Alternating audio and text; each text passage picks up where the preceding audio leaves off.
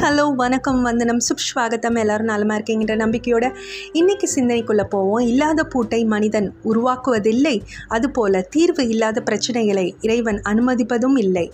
So இந்த சிந்தனையோட இன்னைக்கு என்னென்ன நிகழ்வுகள்லாம் நடந்திருக்குன்றத குயிக்காக பார்த்துடலாமா? இன்றைக்கி என்ன? ஜூன் இருபத்தி நான் அஞ்சு இன்றைக்கி என்னென்னலாம் நிகழ்வுகள் நடந்திருக்குன்றதை பார்ப்போம். தனி ஆட்களும் குழுக்களும் மரங்களை நடணும் அப்படின்றதுக்காக இன்றைக்கி மரநாள் கொண்டாடப்படுது. எழுபத்தஞ்சில் மொசாம்பிக் போர்ச்சுகலிடமிருந்து விடுதலை பெற்ற நாள் இன்னைக்கு. கௌதமாலா என்னும் நாட்டில் ஆசிரியர் நாள் கொண்டாடப்படுது. உலக தோல் நிறமி இழத்தல் நாள் அதாவது சரும பாதிப்பு நாளாக இன்னைக்கு கொண்டாடப்படுது. ஸோ இன்னைக்கு என்னென்ன நிகழ்வுகள் நடந்திருக்குன்றதை பார்ப்போம். தொண்ணூற்றி ஆறில் சவுதி அரேபியா கோபார் கோபுரத்தில் இடம்பெற்ற குண்டுவெடிப்பில் பத்தொன்பது அமெரிக்க படையினர் உயிரிழந்தாங்க. தொண்ணூற்றி ஏழில் ஆளில்லா புரோக்கரஸ் விண்கலம் ருஷ்ய விண்வெளி நிலையம் பீருடன் மோதியது. தொண்ணூற்றி எட்டில் விண்டோஸ் நைன்டி எயிட் முதற் பதிப்பு வெளியானது. ரெண்டாயிரத்தி ஏழில் கம்போடியாவில் விமானம் விழுந்து நொறுங்கியதில் பயணம் செஞ்ச இருபத்தி ரெண்டு பேரும் கொல்லப்பட்டாங்க. ரெண்டாயிரத்தி பதினேழில் ஏமனில் ரெண்டாயிரத்தி ரெண்டு லட்சம் அதுக்கும் அதிகமானவங்க வாந்தி பேதியால் உலக சுகாதார அமைப்பு வந்து குறிப்பிட்டிருக்கு அதனால இறந்தாங்கன்னு சொல்லிட்டு. ஸோ இன்றைக்கி யாரெல்லாம் பிறந்திருக்காங்க அப்படின்றத பார்ப்போம் முப்பத்தி ஐந்தில் இலங்கை கனடிய தமிழ் எழுத்தாளரான சிவலிங்கம் பிறந்திருக்காரு. அறுபத்தி ஒன்றில் ஆங்கிலேய நடிகரும் இயக்குனருமான ரிக்கி கேர்வைல் பிறந்திருக்காரு. அதே மாதிரி இலங்கை அரசியல்வாதி வழக்கறிஞர் நடராஜா ரவிராஜ் வந்து அறுபத்தி ரெண்டில் பிறந்திருக்காரு. எழுபத்தி ரெண்டில் அரசியல்வாதியான லிபிய அரசியல்வாதியான சைஃப் அல் இஸ்லாம் கதாஃபி பிறந்திருக்காரு. எழுபத்தஞ்சில் ருஷ்ய சதுரங்க வீரரான விளாடிமிர் கிராம்னிக் பிறந்திருக்காரு. எழுபத்தெட்டில் திரைப்பட நடிகரான அஃப்தப் சிவ்தசானி பிறந்திருக்காரு.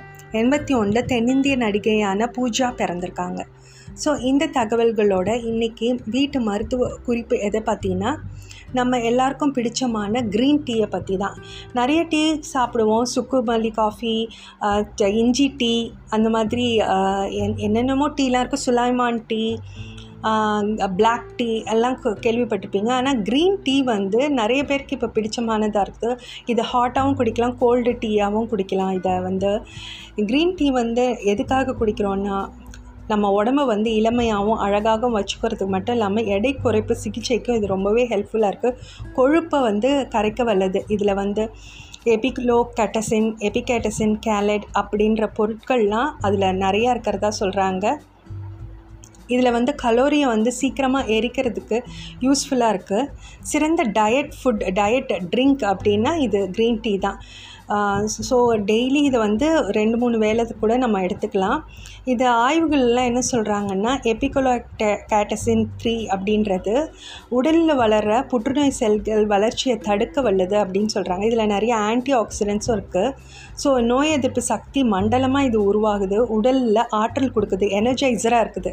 ஸோ வாய் துர்நாற்றத்தையும் போக்க வல்லது. சொத்தை பல் இருந்தால் அதையும் வந்து தவிர்க்க வல்லதான் ஸோ சர்க்கரை நோய் கொலஸ்ட்ரால் ரத்த அழுத்தம் இதய ஆரோக்கியம் ஆர்த்ரைட்டிஸ் ப்ராப்ளம் உள்ளவங்க மூளை ஆரோக்கியமாக இருக்கணும்னு நினைக்கிறவங்க இவங்க எல்லாமே குடிக்கலாம். யார் குடிக்கக்கூடாதுன்னா இந்த கீமோதெரப்பிலாம் எடுத்துகிட்ருக்கவங்க இதே நோய் அல்சர் உளவியல் கோளாறுகள் அந்த மாதிரிலாம் இருக்கிறவங்க குடிக்கக்கூடாது. ஸோ இந்த தகவல்களோடு இன்றைய நாள் அனைவருக்கும் இனிய நாளாக அமையட்டும் என்று கூறி உங்களிடமிருந்து விடைபெறுவது உங்கள் நண்பி. கயல் குயில் கவிதா நன்றி வணக்கம்.